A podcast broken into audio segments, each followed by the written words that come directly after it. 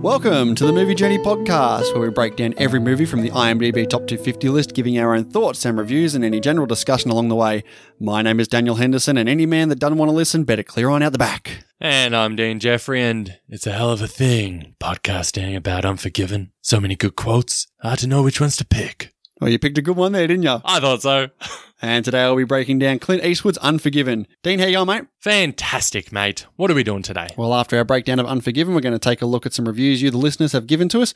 We're going to take a look at our question of the week, which is what is your favorite Clint Eastwood directed film? We've already done uh, Clint Eastwood acting films. Have we? Yeah, back on the Good, the Bad, and the Ugly episode. Ah, Yeah, so now we're going to take a look at his directed Mm. films. nice. And as always, we have our top five there and a competition for our Facebook and Patreon listeners. It's comp time. And we've got a couple of results to get to, Dean. We're going to take a look at our Pod v Pod 34 results between us and our good friend Georgia Watson. Ooh, I wonder how that one went. We're going to take a look at our Pod v Pod v Pod v Pod 2 draft results between me, Georgia, Sam from the Movie Reviews and 20 Qs, Andrew from the Real Feels podcast. Nice. I'm keen to see that one because the lists were actually pretty even on that one. We'll also take a look at the results of our 2010 film tournament. We've got a couple of matches to look at there. And then we're going to be looking at what we're going to be breaking down next fortnight, Ooh. mm, which will be a patron request this time. Oh, really? Mm, Which patron? Jacob Bennett. Nice. But before all that, Give me the update. All right, Hendo, what's going on on the IMDb top 250 list? well, the power of the best picture win, hey? Because Parasite has moved up four spots to 21. Wow. Yeah, 71,000 votes it's received since we said we spoke about this last time. That's huge. Mm. Took so long to climb that last few spots to 25. Yeah, we should have done the bet after the Academy Awards. Damn. And it seems that everyone's on the Bong Joon Ho train because Memories of Murder has gone up three spots as well to 184. I mean, I wonder how many of those people actually watched it. They just thought Parasite's awesome. That's got to be awesome too. Yup. Joker has gone down 10 spots to No. 44. 1917 has gone down seven spots to 58. I wonder what would have happened if 1917 had won the best picture. Probably, would- probably would have gone up. Like, that's a huge difference if Well- you're thinking that, oh, maybe it would have gone up four spots. All these best picture nominees are dropping because they didn't win. Ford v Ferrari down 15 spots to 180. Marriage Story is out of the list. Hey, Ford v Ferrari did pretty well at the Oscars. It did pretty good, better than I thought. But we have a little entry sneaking back into the top 250 here at number 250. It's Groundhog Day. Nice. Can we break it down again? Oh, definitely. Let's do it. I mean, if there's, Oh, ever, it's out of the list. I mean, if there, if there's ever a movie we'd break down twice, it'd be Groundhog Day, surely. Not Batman Begins. Not Once Upon a Time in America. because of what happens in the movie Groundhog Day. How do you not get that? What about Batman Begins? It doesn't make sense, Hendo. Speaking of the Academy Awards, we need to settle a bet here.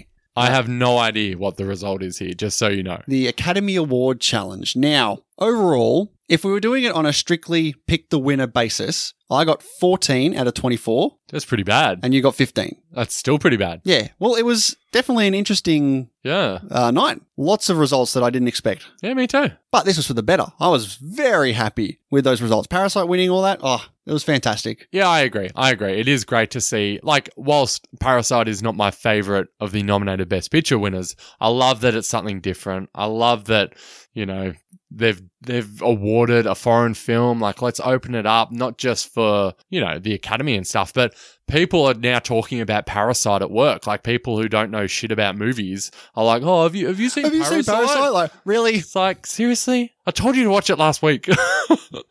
But out of all the nominations, all the wins, we had four that were different. Everything else we picked the same. Every, everything that won, we picked the same in the same ranking. So we have four different categories here that we had different. So let's take a look at these ones. First one was the documentary short, which was won by Learning to Skateboard in a War Zone if you're a girl. Now you had that at the number two slot, and I had that at the number one slot. So there's a point up for me. Best costume design was do- uh, was won by Little Women. I had that at the number two spot, and you had it at the number one spot. So we're equal again there. And then we get to animated short film, which was won by Hair Love. Now you had this at the number one slot, and I had it at the number two slot. So I'm down a point there. And our last one here is the best original screenplay, which was won by Bong Joon Ho for Parasite. Now I had this at the number two spot, and you had this at the number three spot. So I gained a point there. So in the end, it is a tie, 113 each. are you serious? Absolutely serious. Ah. Absolutely. Wow. Come Yeah. on. So we both have to give each other two films to watch at any point. All right, I'll go first here. I'm going to give you an anime. It has been recommended by my brother-in-law, Shane. Shane. Your brother Shane. Pretty sure brother Shane is my brother, Hendo. Brother in law Sean. I'm going with Paprika. like the spice. Yes, exactly how that's spelt. Paprika. Yeah, from 2006. Apparently, it's very Inception esque. Inception esque. Yes, Inception like. Hmm. Inception before Inception. Oh, And God. I haven't seen it, but he's, he's ragged on about it, so I thought Ragged on it. raved about it perhaps. No, I think ragged, Ragged? about it. Well, I'll find out if it's ragged or raved by you coming up, won't I? All right, your first one. Let's go. Big blockbuster that I can't believe you haven't seen. Let's go War of the Worlds. Cool. All Tom, right. Tom Cruise. Yeah. Come on. Spielberg. of course. All right. Have you not seen War of the Worlds? I just haven't. All right. The other film I'm going to give you is a is a personal favorite of mine. It kind of shocks me you haven't seen it. It's a little Tom Hanks piece from the early '90s. I'm going A League of Their Own. Wow. Hmm. Little fun film for the family. Okay. All right. For your second film, let's go Leonardo DiCaprio. Let's go Aviator. Oh, I wasn't sure if it was Aviator or Gatsby. That's Aviator. Cool. All right. Scorsese. So you give me a Spielberg and Scorsese. Well, you've got some holes, and I intend to Wow. plug them. Wow. All right. Couple of interesting watches there. All right, before we get into our full on breakdown of Unforgiven, just a quick heads up that we will be spoiling this film from the jump. So if you haven't had a chance to see it yet, you've been warned. And with that being said, let's get into Unforgiven. It was a matter of honor They're paying a thousand dollars to whatever kills the two boys that cut up Delilah. in a time when lawmen were killers, What are y'all looking at? You English, Bob? outlaws were heroes, Well, I thought that you were dead. Hell, I even thought I was dead. Till I found out I was just in Nebraska. and a bad reputation You're the one who killed William Harvey and robbed that train over Missouri. was as good as gold. My guess is you're calling yourself Mr. William Money. Say what? So, Unforgiven is a 1992 American revisionist Western film produced and directed by Clint Eastwood and written by David Webb Peoples. The film stars Eastwood in the lead role with Gene Hackman, Morgan Freeman, and Richard Harris. Eastwood said that the film would be his last Western for fear of repeating himself or imitating someone else's work. And he stuck true to that because this is, in fact, his last Western he's ever done. I wonder if he'll come back for one last time, one last job. Irishman style. Get Gene Hackman out of retirement. You know, he was born in 1930. Eastwood or Hackman? All of them. All of them. Every single one of them. Richard Harris as well. They're all born in 1930. Richard Harris. Like, now I think Did he of- play Dumbledore? Yeah, he played the first Dumbledore Hmm. um, before Michael Gambon took over. But I always think of like Richard Harris as super, super old. They're all the same age. Makes sense considering they're all in this film as Makes sense considering they were all born in the same year. but seriously, these guys are really old now. They're 90. well, Richard Harris isn't anymore. Well, no, but do you think of Gene Hackman as a 90 year Well, old? no, because he retired from movies in like early 2000s. You haven't seen him I mean- since. If I'm getting this wrong, Clint Eastwood's 90 and he's still making films. Yeah, what a legend. Have you seen The Mule? He looks like he's 90 in that film. Wow, I haven't seen The Mule. Have you seen a trailer at least? No, of course not. Yeah, that's true. So writer Uh, David 90 Hendo. Jesus. David Webb Peoples, who wrote this film, he also wrote Blade Runner and 12 Monkeys. Strong. Mm, only nominated once though for this film. This also had music by Lenny Niehaus, who's done basically every single Clint Eastwood film. As, The good, as- as the, good the either- bad, and the ugly. No, Clint Eastwood directed films. Knucklehead. No.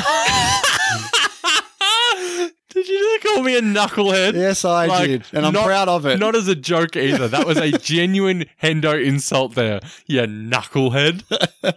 wow. and although the score was arranged by Lenny Niehaus, the main theme was actually written by Clint Eastwood. Interesting. Is there anything this man can't do? If you can't, I can't think about it. Think about it. if you can't, I can't think of it. Cinematography by Jack N. Green.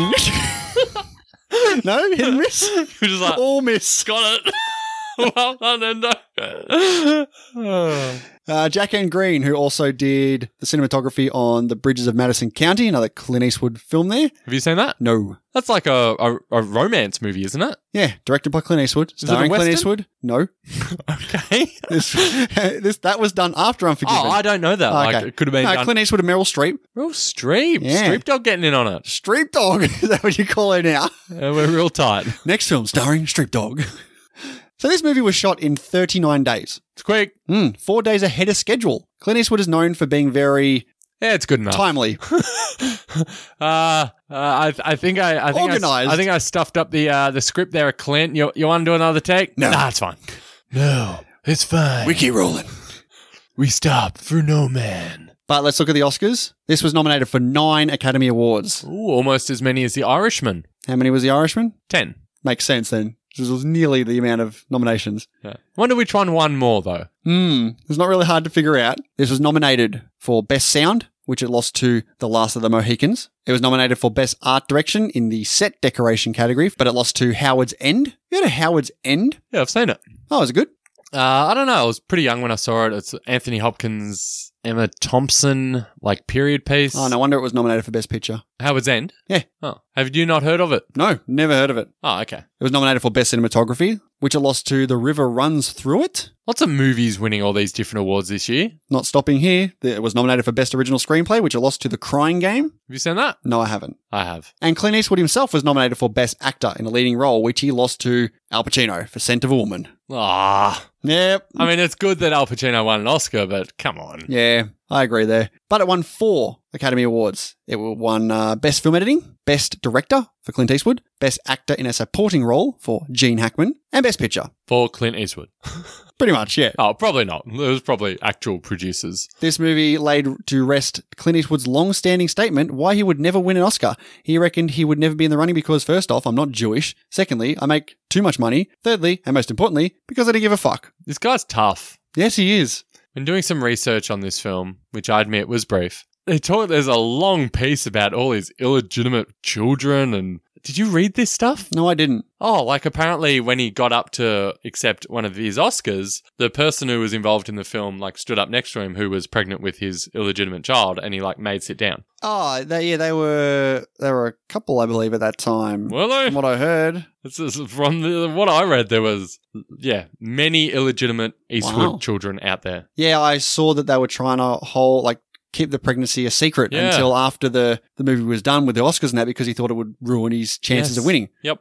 But he won many more after this, didn't he? He won two that night, but he went on to win two more Oscars. He also won the Irving G. Thalberg Memorial Award, and he was nominated six more times after that. What were his two other wins? Yeah, two more $4 million baby for Best Director and Best Picture. Fair enough. He actually joins a list of actors who have won an Oscar for directing, but not for acting. That Ke- includes. Kevin Costner, Mel Gibson, Robert Redford. Oh, you've been doing your research, have you? Got any Uh, others? Uh, There's three more I've got here three more. They're not as known as them though, are they? Woody Allen, Never heard of him. Warren Beatty, Warren Beatty. I was nearly going to say that. Sir Richard Attenborough. Richard Attenborough, Jurassic Park. That's what I know him from.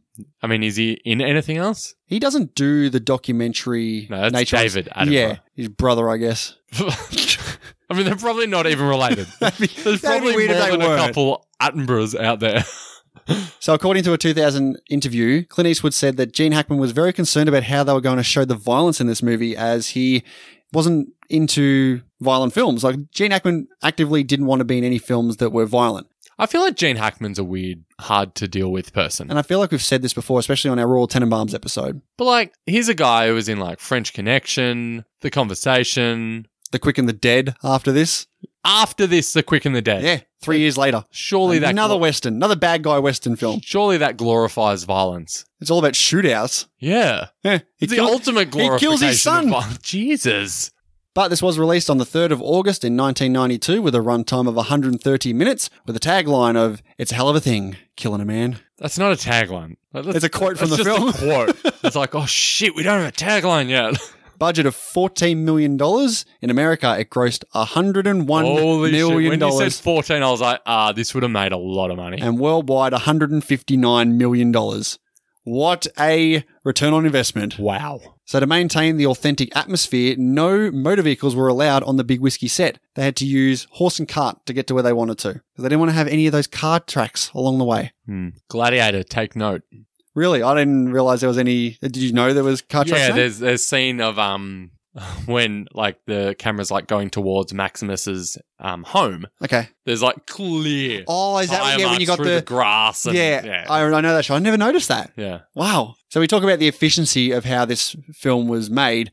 Uh, production designer Henry Bumstead Took only 32 days to have the Big Whiskey set constructed, the fastest of his very lengthy career. That's pretty good to have it done, that entire set built in just under just over a month. I mean, I heard you say that set decoration was actually nominated for an Oscar. I didn't think it was that great. The But to town- recreate an entire Western the town, town of Big Whiskey. I was like, yeah, it's fine. Hmm, I thought it was pretty good. Did ya? Yeah. Eh, It was really only like the whorehouse and the, I guess, the prison. That's And- it. And all the exteriors, the bar. It was okay. Isn't the bar the brothel? Yeah, I guess you're right there. But this was ranked number four on AFI's gr- list of greatest Western films. Yeah, that that AFI top Western list. Can I take a stab at maybe The Good, the Bad, and the Ugly, Once Upon a Time in the West? Is there like a Shane or a High Noon or Okay, a well- Stagecoach? Hold on, hold on. Good, bad, and the ugly is not there. Okay. Once upon a time in the West is not there. All right, then this list is valid. Invalid. uh, I have seen a grand total of one of the top ten. Is it Unforgiven? Let's roll through them just quickly. Number ten, Cat Baloo. Did you like that Western? So much so that I've forgotten everything about it. Stagecoach, Okay, I need to see Stagecoach. Mac- Macabre or McCabe and Mrs. Mi- Macabre, Macabre and Mrs. Miller. great film. Butch Cassidy and the Sundance Oh, I've Kid. seen Okay, that. I can And I understand. a movie like that. legitimately have seen that. The Wild Bunch, Heard of it? Red River, Never heard of the it. 1948 classic, of course. Then we've got Unforgiven, which stands out like the sore thumb. Then you got Shane, High Noon, and number one. Do you want to have a stab? Quick and the Dead. You idiot.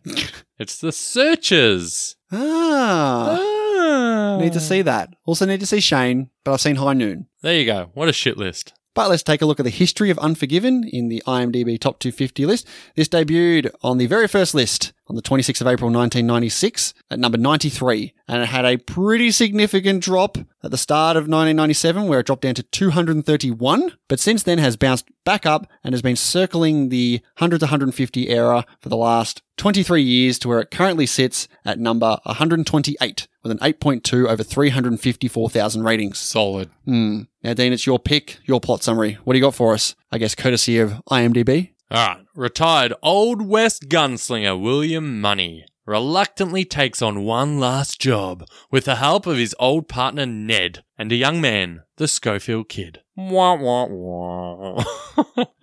also, Gene Hackman's in it. Oh, yeah, that little piece at the end, did you? That was that was my own flair on it. All right, mate, let's get into it.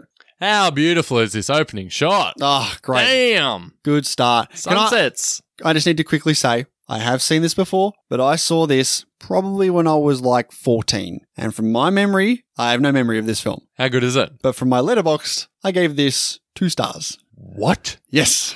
So, so it's funny because you've obviously you haven't remembered it. Now, when I when I go through and rate movies on Letterbox that I don't remember, I tend to side with general consensus.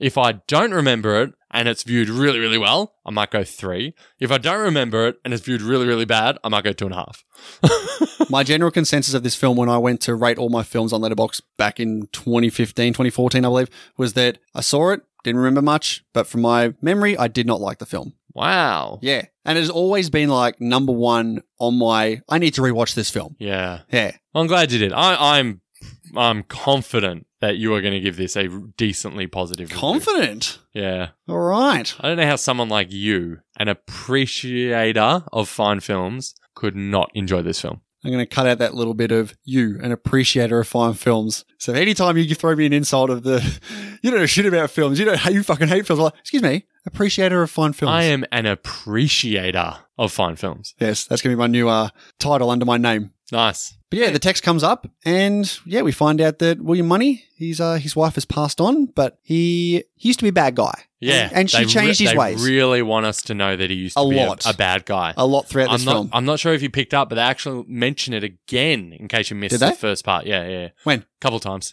couple times, non-stop throughout this film. It's always like, "Oh, he was a scoundrel. I was a scoundrel, but Claudia, she cured me of that." a lot of a lot of themes of reflection and redemption in this film.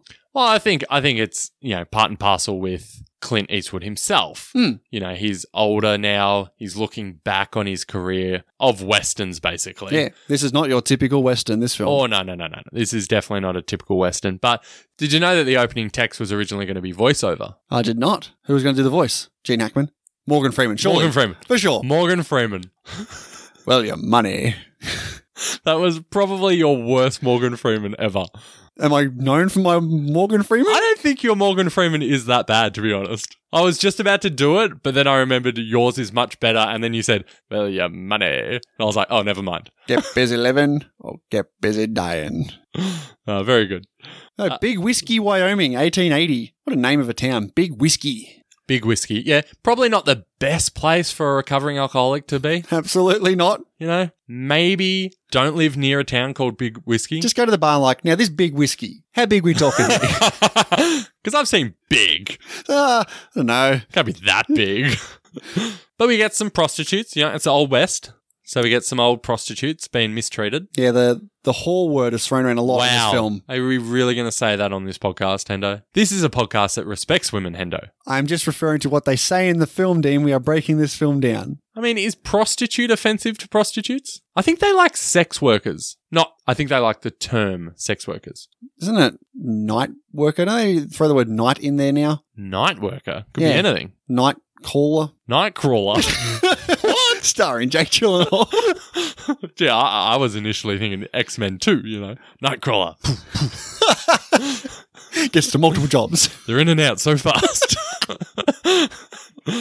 anyway, so we see it from Alice, the head lady of the night. That's what it it is. you were is. thinking of? Yes. Lady of the night. That's what it is. Very good. Okay, uh, but we get to her, and she hears the screaming. She's with the mate. She they stop. She goes and sees, and they start slashing up this girl. Mm-hmm. I really don't think they did enough to show the uh, the damaged face. And not, I don't mean specifically in this scene, but maybe going down when we see her again. She's got a few cuts on her, but it's really not that bad. I don't think you need to see the brutality of her face. You get the point of view of her and how aggressive he is at the camera and the slashes. You know what's happening here. You don't need to fully see the bloody up, bloodied up face. Sorry, uh, maybe this isn't the right time to bring this up. Um, I don't mean in this scene. I, I think we needed to be more violent. I just mean going down the track. From what we see, I think her face should have looked worse. I think they do a good enough job of what they've seen, what, what they show of her in this. I think it's more of the the perception that is told around town about what happens. Hmm. I did like that actually because it's It gets worse and sort of worse. this, you know, Chinese whispers Yeah. of escalating, yeah, damage. But this is basically the crux of the film. Like, This this is the film right here. They set it up really quickly. Boom. This is what starts this entire Chain of events. exactly. What'd you make of Little Bill, the judge, jury, and almost executioner? I mean, Gene Hackman. He's really great in this film. he is really great in this Um, yeah, film. he's so like he's he's friendly, but he's aggressive. Do you rate Gene Hackman as a as a great actor? Not as much as I think I should. I think I rate him where he should be, which is he's fine. Yeah. I think, I mean, when I think Gene Hackman, I think he's the same in everything. I got to be yeah, I honest. don't see any like outstanding Gene Hackman roles. Maybe this. I, mean, this is probably his best role. But All- you in look all at honesty, Lex gro- Luthor, In all honesty, French gro- Connection, Yeah, see, I The don't think of him as Lex Conversation, Luthor. Like he's actually really good in the conversation, but I don't know. I just feel like it's he's always that he can be really aggressive. Oh, he was in um Absolute Power as well, coincidentally behind with, enemy lines, with Clint Eastwood. enemy of the state. Enemy of the State. Yeah, Will Smith. Will Smith. was he the bad guy in that? Yeah, I think so. I used to like that movie. I haven't seen it in ages. I I know him from Runaway Jury. Quick and the Dead. I watched that film so much when I was younger, so that's Is he That's- the same character in that movie? pretty much just not as well acted. Like he's, he's like really really evil in that film. Like there's no real. uh I mean, there's a little bit of character development with him and his son, but it's mostly just yeah, he's the bad dude. Yeah. I did like that, you know, like we say Gene Hackman, or I say that Gene Hackman is quite similar in most things I've seen him in, but I do like that that very logical side to him. That not he's this senseless killer who enjoys it. Like this bit where he's like questioning the guys and he's trying to determine what is a fair and just outcome. Like he isn't someone out for blood. He's not someone who wants to make a big statement and punish people. He's like, all right, let's think this calmly and logically. They've done this. What should their comeuppance be? And he settles on the whippings, which And the horses. no, so they he settles on the whippings, right? Which is the punishment for what he did to was it Del, is it Delilah? Ah, I didn't catch her name. Okay. But then once the bar owner, the guy who runs the place, says, wait a minute, th- she is my property. I need to be reimbursed here. And then they settle on the horses, which has no beneficial, like no benefit for the women. It's like he's, he, Should have gone both. Yeah, Once, and he, that's- and once that's- he got yeah. the man's point of view, he just totally ignored exactly. the woman side of it. And that's where the shift happens immediately. Like he, he comes off as nice and friendly, but in the end, he doesn't care about them. He focuses more on getting these horses for this, the bar owner, Hmm. What do you know Alice from? Titanic. Yes. Yeah. Rose's mum? Yeah. Yeah. I also think that the girl who got slashed, pretty sure you won't remember this. She was in Bad Boys. She was a receptionist. Is she a thirsty receptionist? I think she is, isn't she? She wants Mike Lowry. She's the one who has the cop boyfriend who like doesn't give the information. And then she like rats him out. She snitches on him. Yeah, she she she gives Yeah, him the information. Yeah. No, I remember her. What'd you make of her in this film? I didn't think she was very good. I, I, gotta be th- honest. I as a character, I think she's really good as this other side because you have this group of group of women who are banding together. Like they, these women are strong and powerful. They don't care, and they take it upon themselves to get retribution here, to get justice. They pull all their money together, but then you never get Delilah, and she's she seems like she's not really wanting this. She's not into it. No. Like this, she's the one that's been most affected, but it's Alice and the other girls. who Alice, are- no, it's Alice. Alice takes full control Yeah, at but- every point yeah, here. But all the other girls follow like her. she but- has an agenda here. She wants she wants revenge. Yeah. She wants death. Yes. And even the point coming up when they start throwing, you know, all the horse shit at them for bringing the horses. You know, he the the one guy who didn't slash the face, who was just there and is trying to be sympathetic, like I'm, I'm like here's here's our best. yeah, it's it's pony. not Delilah who's doing this. Yeah, and she, she's- she looks like she would be more than happy to take Yeah. the horse. But Alice steps in and you see her in the background like, "What, we don't really need to be doing this. Just adds that extra layer there where it's not it's not everyone is just against these men and she is the one thinking, you know, maybe we can do this maybe a different way. Yeah. But now we're introduced to the Schofield kid who goes to visit William Money. This is this actor's only role. He's terrible. He Really? should have been played by Christian Slater. Oh my god, I've seen Christian Slater. And only Right. because this just reminded me of like, you know, Western Young Guns and I remember Christian Slater from Young Guns. I I, haven't seen Young Guns, and I, think still it's Young, Gun thought, t- Young Guns 2 and I actually. still thought Christian Slater. he would fit This it. is a Christian Slater role. Who is this guy? He's in nothing. he left Hollywood after this. He's like, Hollywood's not for me. He didn't like the just the the machine of Hollywood, and he packed up and left. I thought he was okay in this, Really? especially towards the end when you know he gets his his growth and arc. I thought he was pretty good. No. I think you're confusing good character and good writing with good acting. He acted it well. Not saying he's a you know a masterpiece, but he did okay. He wasn't actively bad. He's quite cocky though, isn't he? He's like, I've killed heaps, not as many as uh, as a you. I mean, on as someone- on account of my youth. Since he hasn't killed anyone, you want to be trying to up that cockiness. yeah, but that, that's like all he's got this whole movie until the end. It's annoying. He's an annoying character. Wow. Oh, and he's blind. Nearly blind. Hmm. He could shoot a canteen in front of him. But no, he talks about the bounty on the the two cowboys for cutting up Delilah. And it's a thousand dollars. Did you do some inflation here? Ah, Of course I did. It's There you go. What is over a it? hundred thousand dollars. It's a lot of money It is a lot of money. for William Money. Yeah, I knew that joke would come up. I mean, it just occurred to me then. How, how come they didn't say it in the movie? They Surely you could use some of that money. Could have had like Money. a, you know, a who's on first money. Money? What money? No, I'm money. Your money? How much? No, I'm money. Yeah, that sort of thing. Really would have gone a long way to, uh, you know, up the mood a bit for this film. I know you're joking. Yeah, I am joking. um, that would have been terrible. But yeah, no. So it's a lot of money. I still, this is one of my biggest gripes with this film. I still do not buy that money would abandon, You don't want to buy that money. would abandon everything he'd given up and he- leave his kids and go to the life that he's he's worked so hard to stop from being a part of for just the money. Well, you can see that he is struggling really, really bad at home. He- Like the pigs are the hogs, sorry, uh, got their fever. What, he's not going to be able to support his kids coming up any anytime soon. He needs I don't buy it. money to support his kids. There's other ways. You don't just take out. This is start- 1880 Western. Yeah, but you don't just start being a bounty hunter. He's going to do one last job Come on. to get the money he needs to I- support I, didn't his buy it. family. Like he's oh, okay, 'cause I did. fair enough. He's, he's not You getting. are easily swayed. He's not getting on the drink. He's not sleeping with other women. It's the killing part. Let's do this. get the money, and I can be fine with my family. I did like seeing the basically the progression of where he's come from. He's not the same man as he was before when he's with all the with all the terrible shooting practice. Yes. A Yeah. little bit of light humor there. He comes out with the shotgun, just blows it away like you motherfucker. Yeah, yeah. Which, you know, really pays off at the end when he misses all the people in the in the bar. Oh wait, no, he's a dead shot. That's right. I forgot. Does that have, have something to do with the revenge aspect? The fact he's been drinking? Not so much the revenge, but probably the drinking, yeah. Well, he's hell bent on getting getting it done. That doesn't make you a better shot. Did you see Claudia was 29 when she died? And it was three years prior. Yeah. So Clint Eastwood must have been like 70 really at that old. point. Must have been really, really old. like they could have put any number on that gravestone. Why would they go with so young? I'm not sure. And mate. like think about these kids. They're not like babies. These are like 10-year-old probably kids. yeah. I mean, I mean, is that how it was? That would have been an interesting looking couple. so Clint Eastwood at this at this point in his life, yeah. What what is he hitting? Like nearly seventy? Well, he's 60 in real life, but how old is he in? The, Oh, so in he the was film? sixty at the time of filming. Yeah, I mean, he was born in 1930. This came out in what 91. Okay, I was just thinking of ninety year old now, and this is twenty years ago. This isn't 20 years ago. It's 30 years ago. God, I keep. Th- oh man, my. What are you doing? I still think we're. I'm We're not in 2010 anymore. I know. Just keep thinking that. So we get the bartender Skinny, as he's known, finds out Skinny about Pete.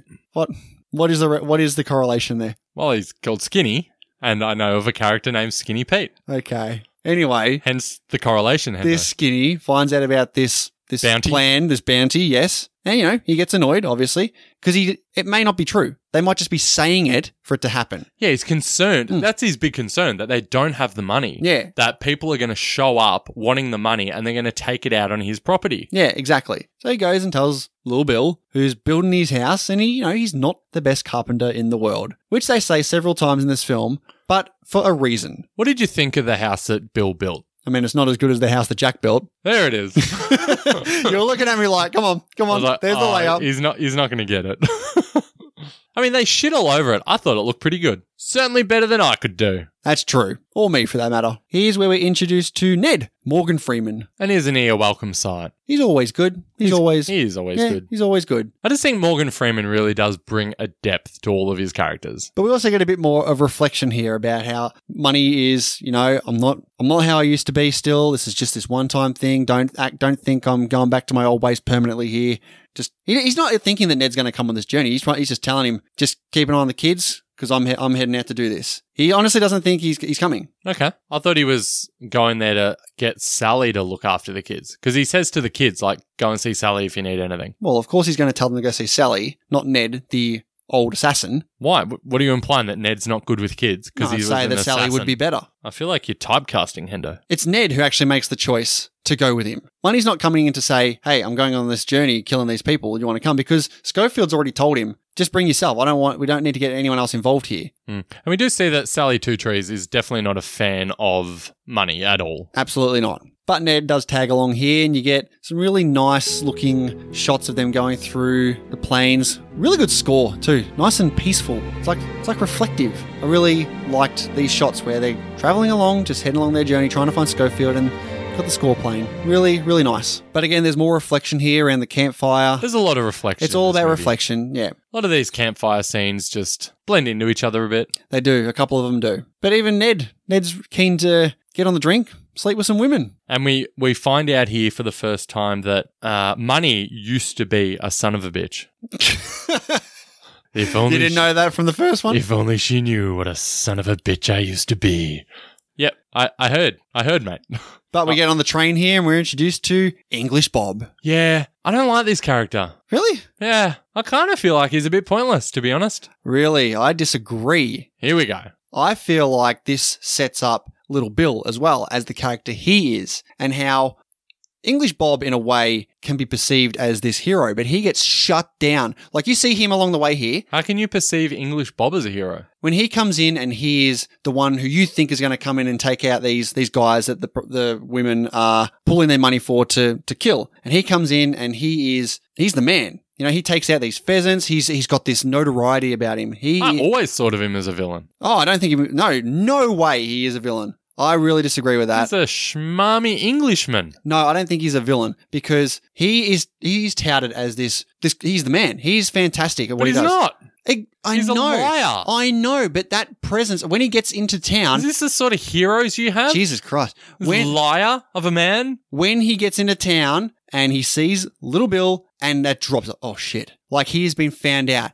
It is Little Bill, his presence, that drops English Bob here. And you see how powerful of a bad guy this Little Bill is and what he does to him through the remainder of this film to when he leaves. The remainder of the film. Yeah, it's not. yeah, to when he's he not in leaves. it much. Yeah, exactly. He's there to set up Little Bill as how how how bad this guy is. Okay, okay. I guess if you're just having this character here to set up Little Bill, fine. But the actual character of English Bob is annoying. And I like Richard Harris, I do. But I keep on.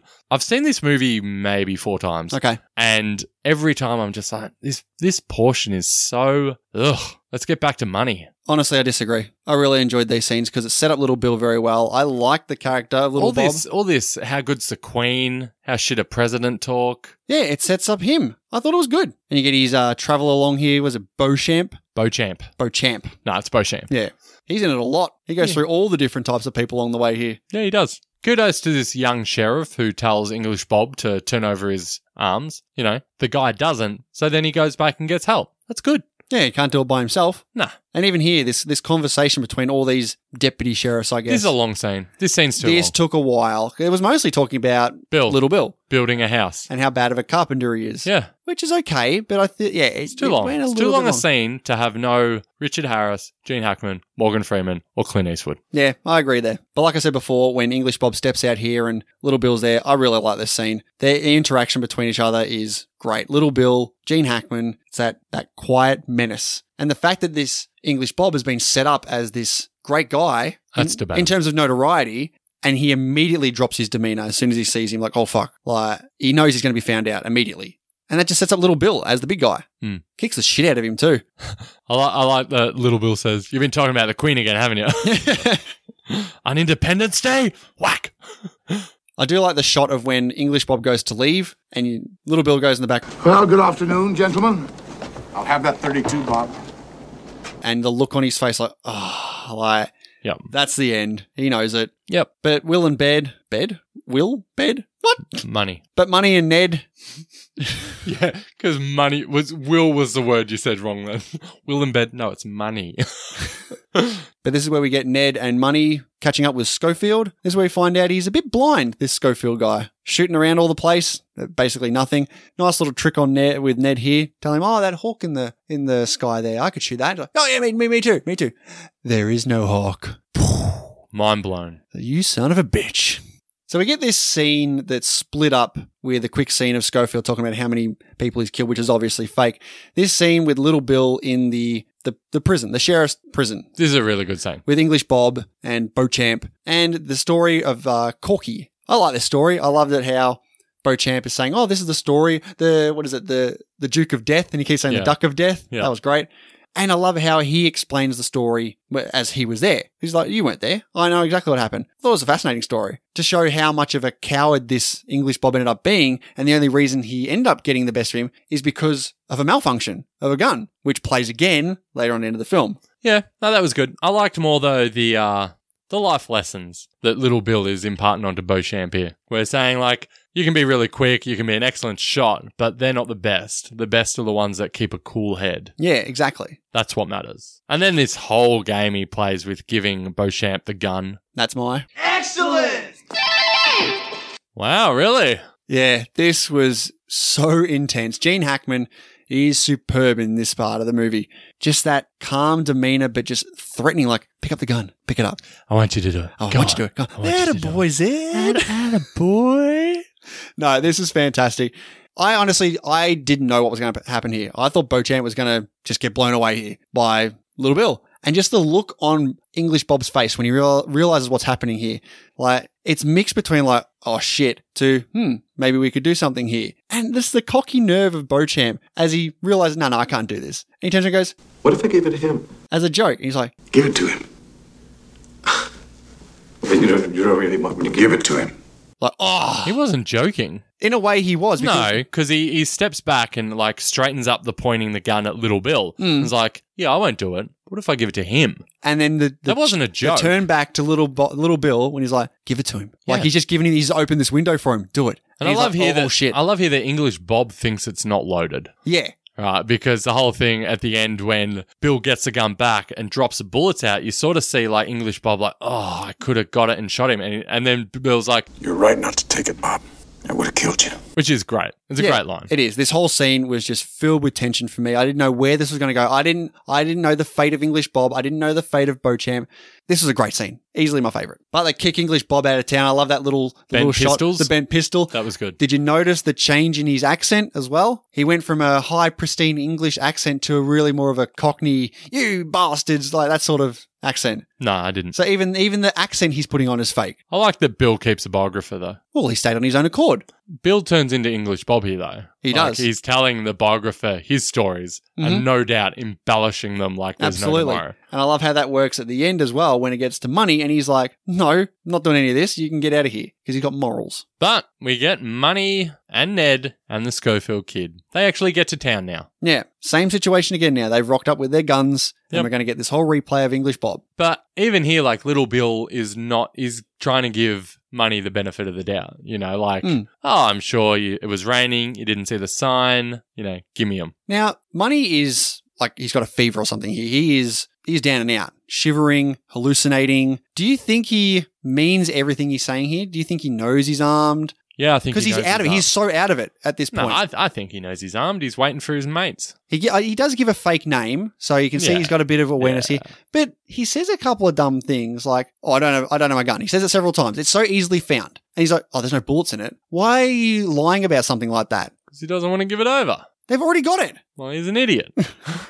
no, I don't know. That doesn't make too much sense. But yeah, he gets the shit kicked out of him here too. Little Bill, he's he's on a warpath. Yep. And he bloody hits Alice when he finds out that Ned and Schofield have escaped out the window. Yep.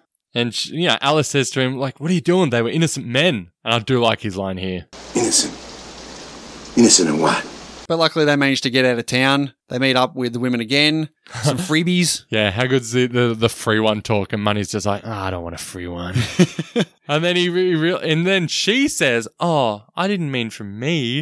I was like, "She did. She's just trying to, you know, hide her embarrassment here." I like the conversations between these two. I, I here. do, I do like this Yeah. scene, and he's like, he sort of feels bad, and he's like, "Oh, I, I, I didn't mean. This is I your- don't want your from Clint you. Eastwood accent here. I just I just don't want from anyone. But if I if I did want a free one, it'd be from you. And I like talking about the, the scars Yeah, of like we're the same. yeah. We both have scars. What are you doing? I don't know. Certainly not Clint Eastwood. What about when Will is still getting better in the canyon and he's basically talking to Ned about how he's scared of facing death and he doesn't want his kids to know. Don't tell my kids this. What do you make of all that? Is this more reflection? of course, it's more reflection. this whole movie is reflection. What do I make of it? It's it's fine. Is this when they're about to shoot the cowboys? No, it's it's not just when they're about to do it, but it's more when he's still recovering. Okay. I think it's met in between when he's talking to Delilah. But you mentioned the shooting of the people. Let's get into the canyon. Ned, you can't do it. No, Ned's just as bad as bloody who Schofield kid. Well, at least he actually does. it. Nah, not Schofield, kid, because he does it. He can't do it. Like Ned, Yeah. you know, Money talks about how he's. Well, he never says he won't do it, but you don't expect this from Ned because we haven't really gotten much from Ned other than really just a sounding board for Money. He's been quite confident throughout this film. Very confident. You Yeah. don't expect. You don't see that coming. Yeah, that was good. I do like the the humane thing here where they shoot him. He's asking for water and they you know they yell out like just give him a drink of water. We're not going to shoot. Just do it. Yeah, they kill him anyway. Like, They can't. They can't kill him from there. well, he He's- dies. yeah, but they want him to be at least a little bit peaceful in his last couple of moments. They don't want him to die parched. Well, what else are they going to do? I don't know. Let him have a drink of water, would ya? But Ned can't do it. He's going to go home. Yeah, he goes south. What's ironic here is that, you know, Bill obviously finds out that one of the cowboys has been killed and Ned gets caught off camera. Like it's just very much, oh, we've got we've got one of them. Do we need to see him get caught? No, there's a few things that happen off camera that surprise me though. But he gets he gets whipped pretty aggressively by Bill as opposed to the gentle whipping. You're a fan of the gentle whipping. Stop it, Hendo. That's the last time we see Ned alive. What'd you make of that transition where the last thing we see is Bill saying, you know, I'm, I'm going to hurt you Hmm. real bad? It was good. Yeah. Makes sense. Yep. You don't need to see him die. It, it's much more of a better reveal when you see Will find out at the same time we do. But before he finds out, they go and kill the other guy, the guy who actually did the slashing. Schofield finally gets his kill Ah, in the toilet. on the toilet. yeah, The pause. money money was a bit silly here, letting the, the kid go out. Like I get it, he talks a big game, but he really is just like, why wouldn't both of them go out? Uh, One needs Mm, to survey stand it. Like, watch, I guess. they but- know that he, he's going to the toilet at some point. I mean, he nearly gets them killed. He nearly gets them both killed. The Schofield kid. because he's not an expert. He claims he is, or he pretends he is, Hmm. but you know, he balls it up a little bit, but he gets his kill. I like the pause. At that point, you're like, this is clearly his first kill. And he's, you know, I reckon on your first kill as a person in the West, you would hesitate. Yeah, sure. But now we get this scene where Schofield kid is he's broken down. Yeah. He's crying. He admits to not Ned. He admits to Will that you know that was actually his first kill. And again, I didn't really buy the acting from him here. I did. Okay, that's fine. But we get we get this great quote from Money here. It's a hell of a thing killing a man. You take away all he's got, and all he's ever gonna have. And this leads into my. Excellent! When this girl comes to see him from town, and when, you know, Ned, they mention that they're going to meet up with Ned, and the girl's Mhm. like, oh, they, they just killed Ned. It's like, what? What? They, no, they didn't. He, he's gone south. They didn't kill him. What, why are you saying that? You know, it's just like, Yeah. ooh, I really, really liked Clint Eastwood in this. And when He's- she's talking about all the, the stuff that he was mentioning to little Bill Yeah. about how much of a notorious assassin Will Hmm. is, Mm. and he grabs the drink. Yeah, he's and it's- drinking. and it's just so Yeah. casual. Like, do you think Yep. he? Do you think he did that on purpose, or it just became natu- a natural thing? I think it was just natural. He was Yeah, falling I back agree. into his old ways. I agree. That's what he did. He drank and he got violent. So, but he's just. And she's like, oh, they've got a sign on him. out. They got a sign on him? you can see him just getting angrier It's and just like angrier. everything the girl It says. just repeats it. Like, money's just repeating, like, in disbelief, like, what?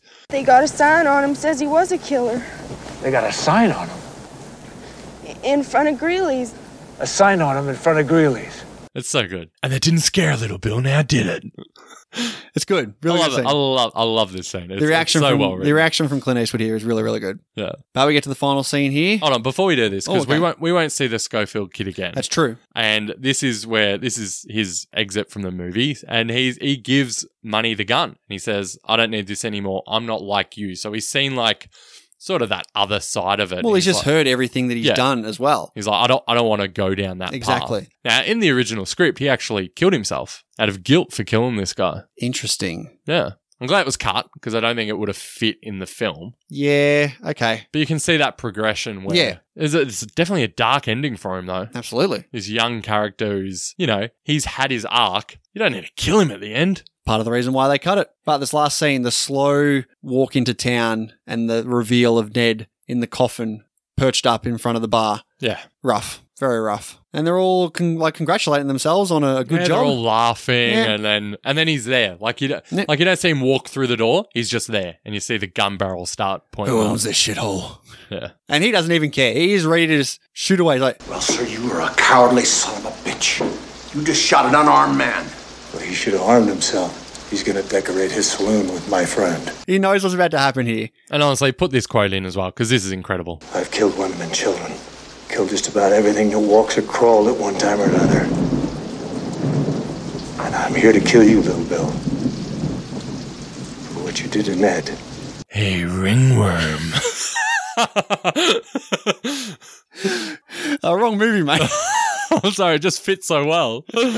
But seriously, this this scene, this this I was expecting this to be my excellent, but I did like the previous one. But this scene's fantastic. it is because you've just seen him kill Skinny. He's got the shotgun ready to go. Yeah. And Little Bill knows what's about to happen. He's like, he's like, got one more bullet left. Yep. Like as soon as that happens, you start shooting. Yep. And so you're fully prepared for him to just get blown away here.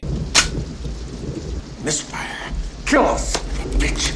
holy shit. And, you know, shootout. He still gets it. But uh you can see he's a lot more smarter than these guys. Like he ducks. Well, he drops down Yeah. immediately. And the other guys I'm are not, just- I'm not sure I bought that all of them would miss him. Well, He's in I a think- crowded room. I think all these deputies and that, you've seen how scared they have been throughout this film as well. Like part of that other scene we had where they were talking about Carpenter Little Bill and they're setting up to uh, basically take control of English Bob. They're all nervous. They are all scared because they've heard of the stories of English Bob. So they are like, so scared of what is about to happen. Now, this time it is legit. They know the stories of William Money. So for them to just, they're not thinking straight. They're just shooting wildly. Where Will is cool and calm and collected and strategic. And that is what makes a good, you know, Western man, as Little Bill was saying earlier. Oh, I completely forgot. The I, I feel like there's a good setup to this carpen, carpentry storyline with Little Bill and how bad of a Is it, carpenter he is. is it Jesus related? No, it's when. Jesus was a carpenter. Thank you for filling me in on that. It's when. I learnt that in Meet the Parents.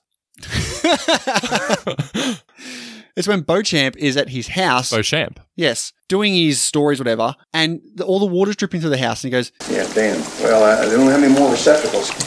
Yeah, maybe you should just hang the carpenter.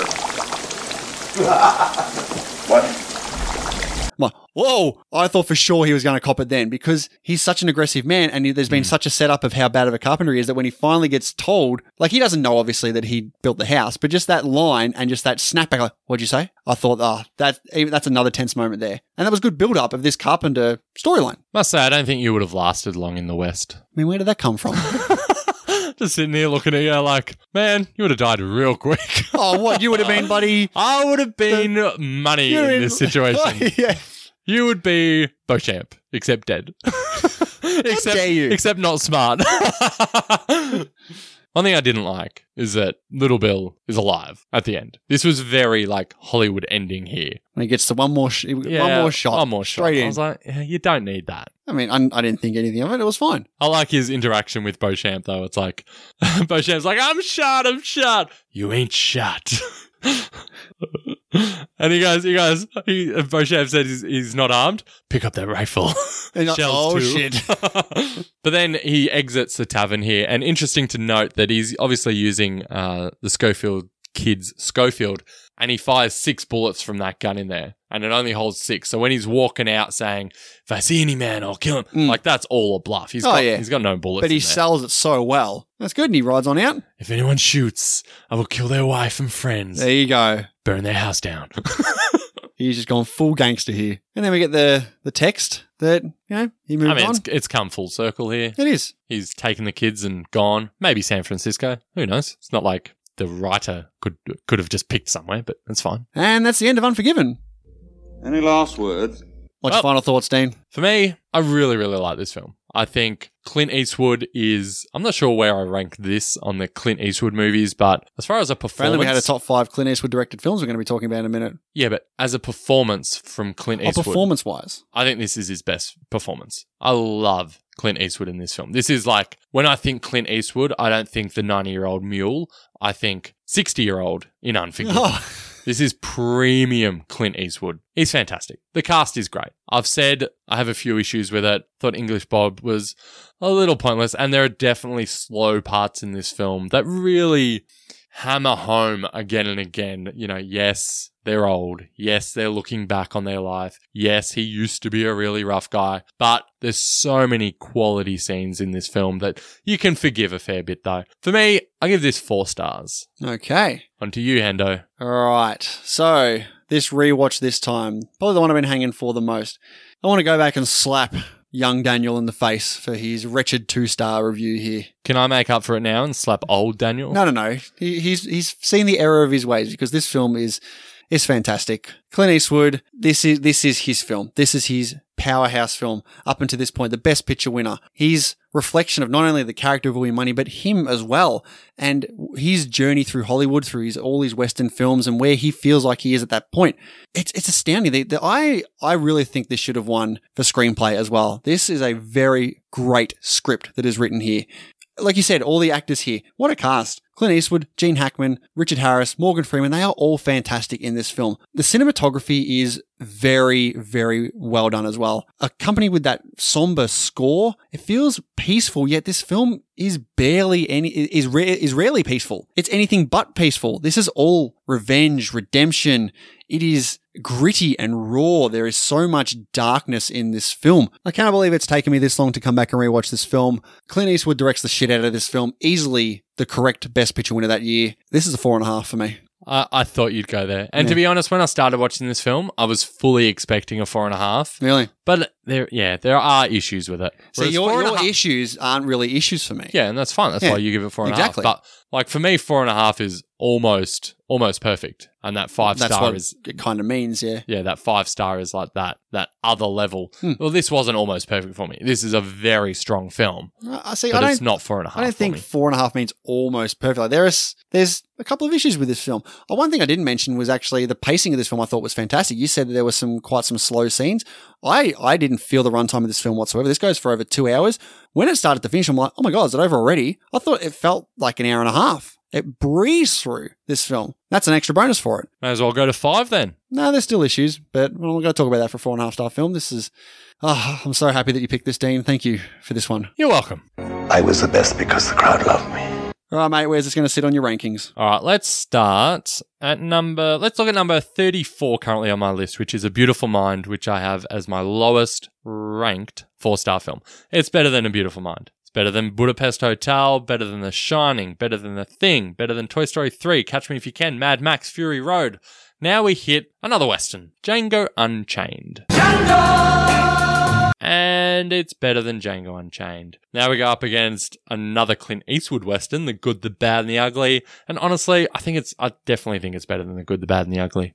Now, up against Aliens, again, I'd push it over Aliens. Then we get to Logan, and I think that's where it's going to stop. So I'm going to put this in between Logan and Aliens at my new number 25. All right, fair enough. Where does it sit on your list, Hendo? All right, let's start at the number 31 spot with Logan. And I think it's better than Logan. I also think it's better than It's a Wonderful Life, as well as Casino. Stand By Me, it's better than. Onto Alien, and I think it's better than that, as well as The Shining. And then we get to The Good, the Bad, and the Ugly, a film that I originally had at five stars that I lowered. Yeah, I think this is better than The Good, the Bad, and the Ugly, as well as Donnie Darko. And believe it or not, I think it's better than Aliens 2. And then we get to Prisoners at number 22. And I think this is where it's going to stop. I think Prisoners is better than Unforgiven. So I'm going to put Unforgiven as my new number 23. Very good. All right, it's time to take a trip down memory lane here, Dean. And this time last year, it was our episode 50 where we had our original Pod v Pod v Pod v Pod. Ah, the memories. Lots of good memories with Paul, Billy, and Sam. Let's go back and take a look at that. Thank you for having me. I'm a massive fan of all three of these shows, even Sam's. So, looking forward to it. Very kind of you to say. In fairness, I have not seen the first two movies yet. Oh, excuses. Here we go. This is going to be the excuse every single time for you guys. I haven't seen it. I haven't heard of it. Come on. Uh, yeah, to be fair, I haven't seen it either. Thank you. Which Disney film boasts the only soundtrack for an animated film to be certified diamond by the Recording Industry Association of America? Oh shit! Hang on, Disney film. It's a film? That changes everything. Well, it's like Wait, we're talking animated, about- not No, Paul- animated. Paul, I said animated. Oh, you did. Oh, Yeah. thank you. Have another Pay attention, dickhead. Okay, here it is. Who is the youngest Best Actor Oscar winner? so that's only actors, not actress. Actor. Yeah. This is one of those weird facts that I'm pretty sure I strangely know. I think it's Tatum O'Neill for Paper Moon. Uh, Billy, you know Tatum O'Neill's a girl, right?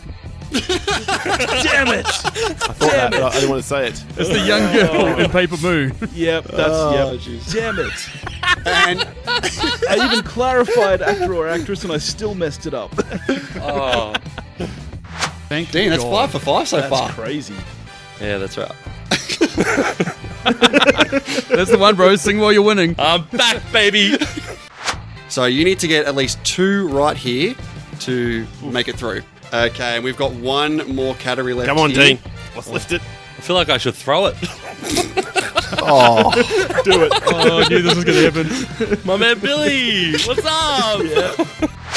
First franchise is Mission Impossible. Okay.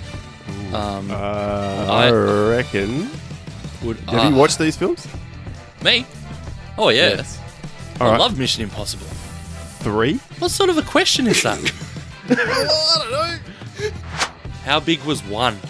I was but a child back then. You were probably already well into your Watch thirties. Old.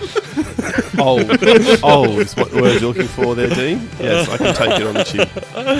Yeah, so I hear. Definitely. Um, it's, it's one or three, you're right. What actor is stung in The Sting? Jason Robards. What the fuck was that? what the fuck? This is uh, the ultimate joy for Kiwis. This is Nirvana. This is a pure state of bliss. This is uh, amazing. I'm going to go to sleep and won't be able to sleep on my stomach because I'm going to have a massive rager. Hey, listeners, we just want to take a quick second here to thank you for taking the time out of your day to come and listen to us banter on about movies and all things movie related. Yeah, it really does mean a lot to the both of us. We're always looking to improve our show and get our name out there. And there's a couple of ways you can help us. Yeah, one of the easiest ways is to just get the word of mouth out there. Let your family and friends know about the show and where they can find us, which is pretty much everywhere. Places like Apple Podcasts, Google Podcasts, Stitcher, Spotify, TuneIn, iHeartRadio, and of course, Podbean. We're very thankful to Podbean for taking on our podcast. Yeah, definitely. It's a great hosting site with a great app to go with it. Yeah, what I like about Podbean's app is you can actually comment on the episode you're listening to and it goes straight to us and we can reply back immediately. We've also opened up a new little merch store over on TeePublic. We've got uh, a couple of t-shirts and hoodies and mugs and all that good stuff for sale. So if you're at all interested in getting a little bit of Movie Journey sweet, sweet merch, head on over there and see if anything tickles your fancy. Amazing! And if you'd like to get a hold of us, you can do so over on Twitter. Hendo controls our main handle at the movie journey, and I am at Dean's 250 journey. You can also check out our Facebook page at facebook.com slash the movie journey, our letterbox pages where we keep our film diaries up to date. I am at letterboxd.com slash Dino underscore J88. Really rolls off the tongue. And you can find Hendo at letterboxd.com slash Hendo. And we also have a new Facebook discussion group. Yeah, little listener community going on over there. Yeah, head on over, join up. We'd love for you to be a part of the discussion. Exactly. Another way to help us out is to leave a five star rating and review on iTunes for us. And like we've said, if you screenshot your review and DM us, we'll send you out some new sweet, sweet merch. Or if you're really loving the show and want more, why not check out our Patreon, where we post another weekly show breaking down films not on the IMDb Top 250 list. Yeah, we've got over 70 episodes over there, including such classic film series like the Die Hard series, X Men series, Mission Impossible series, as well as some notable film directors such as Wes Anderson, Edgar Wright, and even Quentin Tarantino. Yeah, that's right. There's also tons of benefits over there early access to our main show, patron only polls that we put out on the regular. Yeah, exactly. You can even shape the show the way you want to by telling us what films you would like us to break down. So, what's coming up this week, mate? Well, we just did our patron requested review from Mr. Chris Beardsall, and he had Sicario for us. But this week coming up, we've got another patron requested review from David Powell, and he has selected The Voices. Yeah, nice. Bit of a bit of a strange film, one I haven't really heard of, so I'm keen to see what it's all about. Yeah, well, I know it's got Ryan Reynolds wearing a pink jumpsuit. Should be interesting. Absolutely. So if that sounds like something you'd be interested in, head on over to patreon.com slash the movie journey and check out the myriad of rewards and benefits we have to offer. All right, mate, let's get to. We may still have mail. Mail, mail, mail. Here it is. And this could be it. Oh. And it's just the one review this week, mate, and it's from. This film is immensely great, as in 10 out of 10 great. Utterly faultless. The characters in this movie are so awesome. Clint Eastwood does an excellent job as the protagonist bandit William Money, as does Morgan Freeman and Richard Harris in stellar support. But Gene Hackman is the king of this movie as Big Whiskey Sheriff Little Bill. There's so much insight and intelligence in the dialogue in this film. The characters are all smart and understand all angles of life with the wisdom of old men who have seen it all. How the story unfolds is masterful, and just every second of this feature had me at the edge of my seat. Seriously amazing. Five stars. Wow. Bang, there you Calm go. down, Shane. All right, mate, let's get to. Answer my question! The question, jerk! where we asked you, what is your favorite Clint Eastwood directed film? Now let's take a look over on Twitter. First one from 116th Congress, Bronco Billy. Next up from Shaker Maker, Unforgiven. All right, Steve Adams says Million Dollar Baby went into a preview screening expecting one thing and sucker punch, not given something movie? totally yep, unexpected and deeply moving. Stephen Miller says American Sniper. Okay, what about The Passion of the Gods, Unforgiven? Trope Stormers podcast says letters from Iwo Jima. Iwo. It's Letters from Iwo Jima. Clearly, you haven't seen that film. I haven't seen it. Me neither. Pinto Comic Sir John says The Outlaw, Josie Wales. Luisito says Unforgiven is a masterpiece. Gnome Girl says Gran Torino. Heavyweight Chumps Radio Hour and Podcast says Jersey Boys. Haven't seen Jersey Boys. Luke Hearfield says Gran Torino. Ronnie Casol says Unforgiven. As does Rukav says Unforgiven. 143 says Gran Torino. Here's a different one from John Arthur Bell, Bird. I had to look that one up. Turns out it is a Clint Eastwood film. Is it the word though? Bird, bird, bird. The bird's a winner. Well, a bird, bird, bird. Bird is a winner. Turns out it is. That was very good, Dean. Very, very good. Still Mellow says there are cowboy movies. There are great cowboy movies. There are true classics like Unforgiven. But there's only one Pale Rider. There Interesting. You go. Malin181 says Letters from Iwo Jima. Cut Out for Timing says definitely Mystic River, a perfect movie. Eastwood said about it, that's as good as I can get. True, maybe even as good as movies can get. Wow, high praise. Word Salad Radio says Million Dollar Baby. Scotty Rocketansky says Unforgiven. And our last one here on Twitter from LJ Human. He's always been a competent director. Even Play Misty for me was a well handled thriller. All his films have an air of confidence that most filmmakers dream of. However, his skills climax at Unforgiven, resurrecting the Western for modern audiences with efficient grace. Well said, mate. Now, before we get to our Facebook and patrons, we're going to do our top five Clint Eastwood directed films. All right, mate, we'll start it off with you. What's your number five? American Sniper. Ooh, that is also my number five. Nice. What about your number four? Movie I watched last night in preparation for this list. Richard Jewell. Ah, okay. I haven't gotten around to that one yet. You should. Well, Oh, may- maybe I might now. My number four is Gran Torino. My number three is Gran Torino. Interesting. Moving on to my number three, Million Dollar Baby. My number two is Unforgiven. Ah, also my number two. And I think we have the same number one here. I'm almost certain it's Mystic River.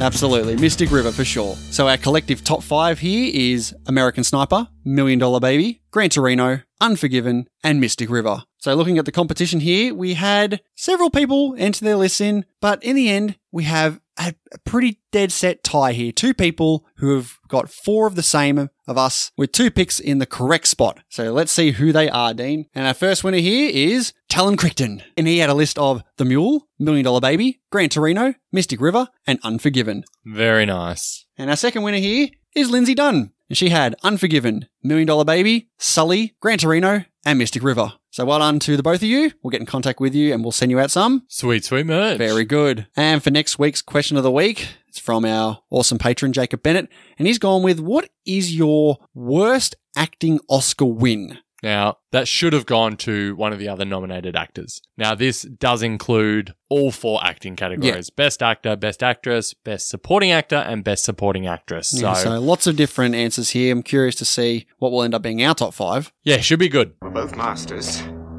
Who won? How did it end? All right, Dean, we've got two Pod v Pod draft results to get through here. So let's start off with our Pod v Pod 34 that we had against our good friend Georgia Watson in our draft on movie sequels. And we were team one, and we had The Dark Knight, The Empire Strikes Back, Godfather Part 2, Mad Max Fury Road, and Aliens. And Georgia had Terminator 2, Indiana Jones and the Temple of Doom, Die Hard with a Vengeance, Harry Potter and the Prisoner of Azkaban, and Return of the Jedi. Now Let's take a look at some responses here. First one from the Ghost of the Stratosphere. Boy, Team Movie Journey has all the depth, but it's so frustrating voting against Terminator 2. Julio at the Contrarian says, voting for Team Movie Journey, but with the caveat that Fury Road is overrated. Dark Knight, Aliens, and Empire are top notch, though. Samuel Bruce Anderson says Star Wars Episode 6 Return of the Jedi. Nuff said. I assume that's pro Georgia? I think it is. Sir Ben Kenobi says the only non weak sequel in Team Georgia is Terminator 2. The rest of Team Georgia's list aren't nearly as fantastic as Team Movie Journey sequels, though. Jackie says, Gotta be Team Georgia for me. I love Temple of Doom. Mayor of Nilbog says, Team Movie Journey by a hair on The Godfather's Chinny Chin Chin. Mark of the Movie Drone podcast says, Dark Knight and Godfather take it for me. The cinema guys say, Team Georgia has one of the best sequels ever with Terminator 2, but Team Movie Journey has the strongest list with Empire, Fury Road, and Aliens. Rob Manafield says, The Dark Knight, Empire Strikes Back, and Aliens. Team Movie Journey all the way. B Dizzle at We Watch the Thing says Team Georgia nearly had me because Terminator 2 is better than The Dark Knight, but after that it's all Team Movie Journey, baby. The movie seller says Terminator 2 is the best sequel ever, but Team Movie Journey is stacked with Godfather Part 2, Empire Strikes Back, and Aliens. And last one here from Anth P Godfather 2, one sequel to rule them all. All right, now let's take a look at the poll results here. And in a 76% victory, it is us at Team Movie Journey. Yes, it is. Condolences, Georgia. You tried and you did not succeed. But maybe she succeeded in the next draft because she was also part of our Pod v Pod v Pod v Pod 2 movie draft. Why don't we get to that one, Hendo? Let's do it. Where we had me, Georgia, Drew from the Real Feels podcast, and Sam from the Movie Reviews and 20 Qs podcast in our draft on films in the IMDb top 51 to 100. And I was team one, and I had Spider Man Into the Spider Verse, Reservoir Dogs, Braveheart, 2001 A Space Odyssey, and Avengers Endgame. Georgia was team two, and she had Goodwill Hunting, Memento, Coco, Django Unchained, and Avengers Infinity War. And Drew was team three, and he had Return of the Jedi, The Shining, The Dark Knight Rises, Wally, and Rear Window. And Sam rounded it out at Team 4 with Aliens, American Beauty, Inglorious Bastards, Toy Story, and Citizen Kane.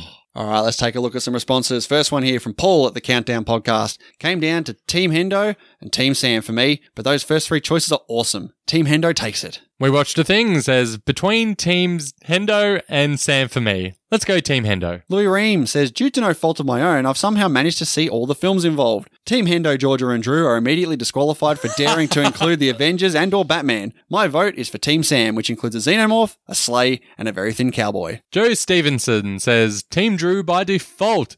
Default. It's the only one where I've seen them all. Swamp Thing says one of the hardest choices so far. However, I choose Team Sam because I love Inglorious Bastards. TJ Delaney says Team Daniel so so easily. Best animated film ever. Tarantino debut. Best sci fi film ever. Best superhero battle ever. Come on, folks. Ryan Alteri says Team Drew was sold on The Shining and Rear Window. Paul Lesage says Team Sam. Carlo 2020 says, even though my favourite film from the bunch, 2001, is on Team Hendo, Endgame drags it down a bit. Went with Team Sam, which has two of my all time favourites, Aliens and Citizen Kane, and two great ones in Inglorious Bastards and Toy Story. Everything Racing Podcast says, Return of the Jedi, The Shining, The Dark Knight Rises, and Wally. It's Team Drew for me. And the last one here from Hunkrio. This was probably the hardest draft to pick that you've ever had. In the end, I had to go for Team Drew because I couldn't pass up the combination of The Shining, Rear Window, Wally, and Return of the Jedi. The Dark Knight Rises is good too, I guess. All right, thank you very much everyone for putting in a response, chucking in a vote. But let's have a look at the results. Fourth place is Team Georgia with 18% of the vote. Third place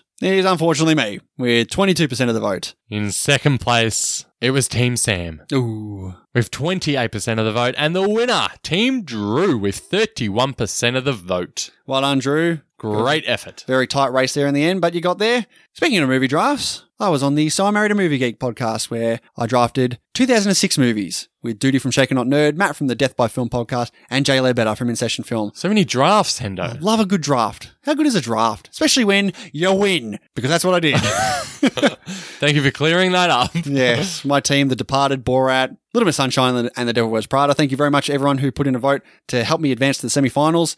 It's going to be a tight battle coming up, I must say. Got my work cut out for me. No, you did very well. And if you haven't listened to that episode, I do recommend it. So I Married a Movie Geek have some incredible drafts over there, and none better than when our favorite co-host Hendo gets on there. There's this tournament. Let the tournament begin! Uh, Dean, it's time to find out the results of the 2010s film tournament. We've only got a couple of matches here since we had a lot of different uh, movie draft polls going on, so let's take a look. First one here How to Train Your Dragon takes out Adhadham with a 93% victory. Next up, we have The Irishman victorious over a separation, 61%. And our last match here is Room against 12 Years a Slave, easily our closest match of these three. And 56% goes to 12 Years a Slave. Unfortunate for Room bowing out so early. It is. It's a great movie. So, what's next? All right, mate, it's time to find out what movie we're going to be breaking down next fortnight. Now, this one is coming from our awesome patron, Jacob Bennett, and he is going with Danny Boyle's Train Spotting. Nice.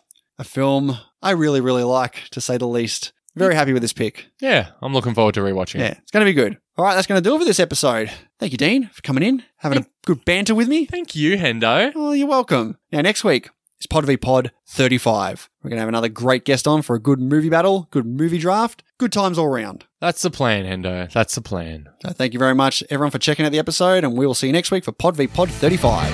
Bye.